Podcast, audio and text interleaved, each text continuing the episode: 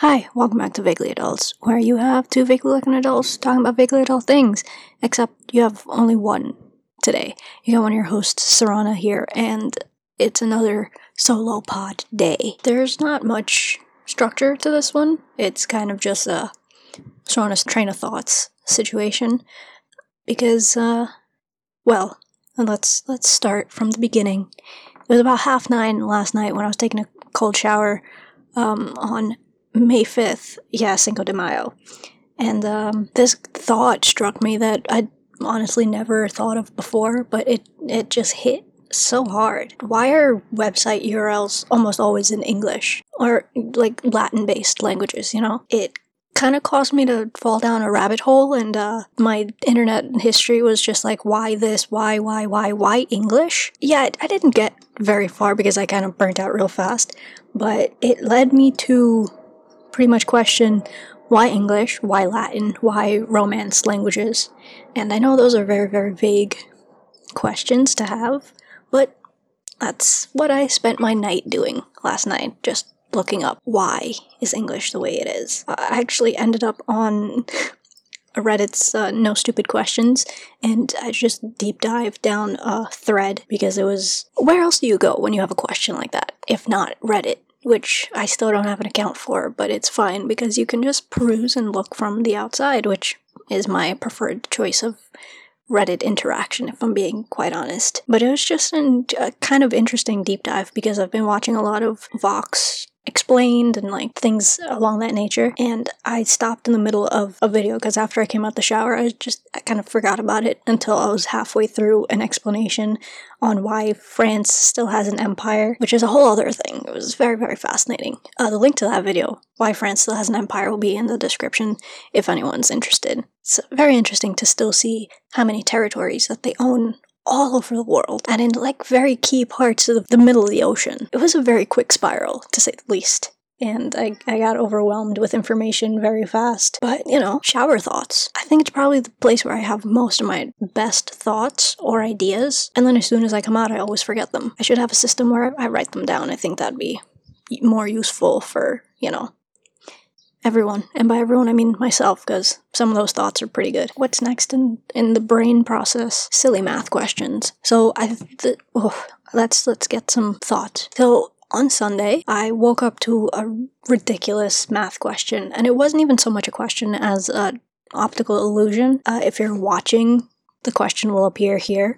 If you're not and you're just listening, it's basically more of an optical illusion than a question, than an actual math question. It made my brain hurt.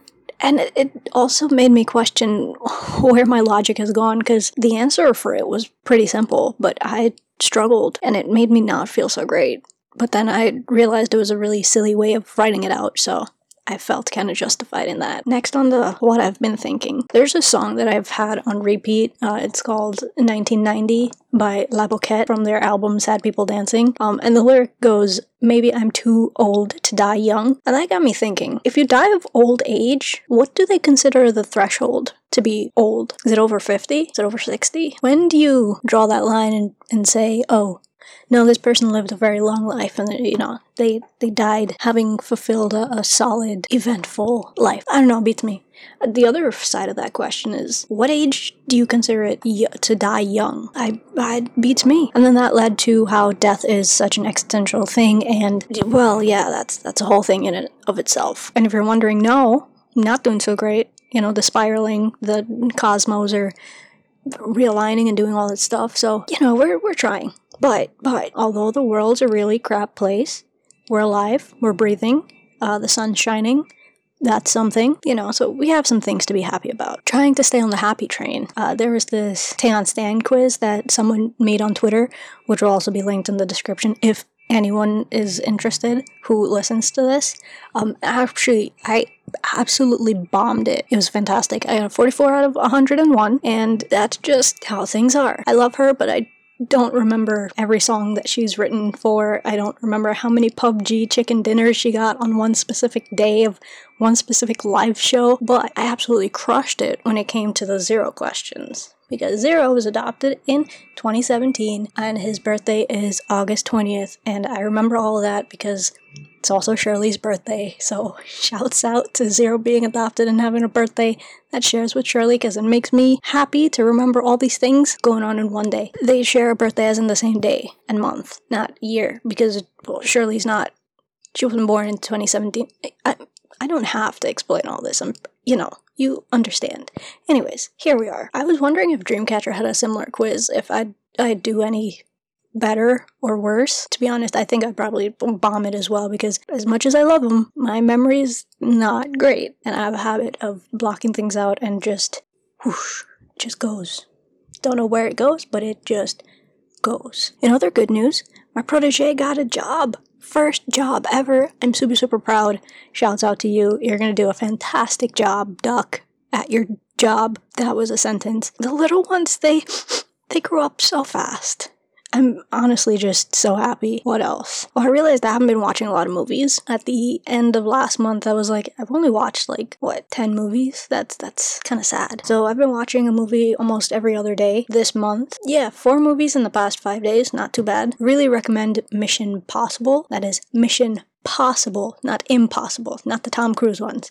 Uh, this one was really great. It's a little action comedy with amazing choreographed action scenes. Highly entertaining. Well, that's because I'm highly biased as well, because I really love uh, the two main leads, Sun Bin and Young Kwang. They're fantastic, and they did a really great job. But again, very biased. But I still highly recommend checking it out. I don't know where it is because I watched it on the internets, but not on a streaming service. So that's that's all I'll say about that. Next movie I watched was oh Work It with Liza Koshy. I know that one's an older one. I say older, but I think it came out last year or like maybe late 2019. I think it was early 2020. And it was a great movie about coming of age and all that YA film vibe stuff. You know, the power of friendship and growing up and yada yada. I'm not selling these really well, but I think people would enjoy it if you want something light and entertaining and just, you know, friendshipy. It was a great watch. It's on Netflix. You can check it out. It's a shorter Okay, quick side note. I say short watches because a lot of the TV shows that I watch they have a runtime of almost two hours and sometimes longer. So when I watch movies that are like an hour 30, an hour 45, I consider that short as a watch time when it's not, but you know, what I consider it. The next couple movies I watched, I watched Seaspiracy, which was a documentary about what's going on in the sea and, you know, overfishing and how far gone the ocean is. But with every documentary you watch, you take it with a grain of salt. So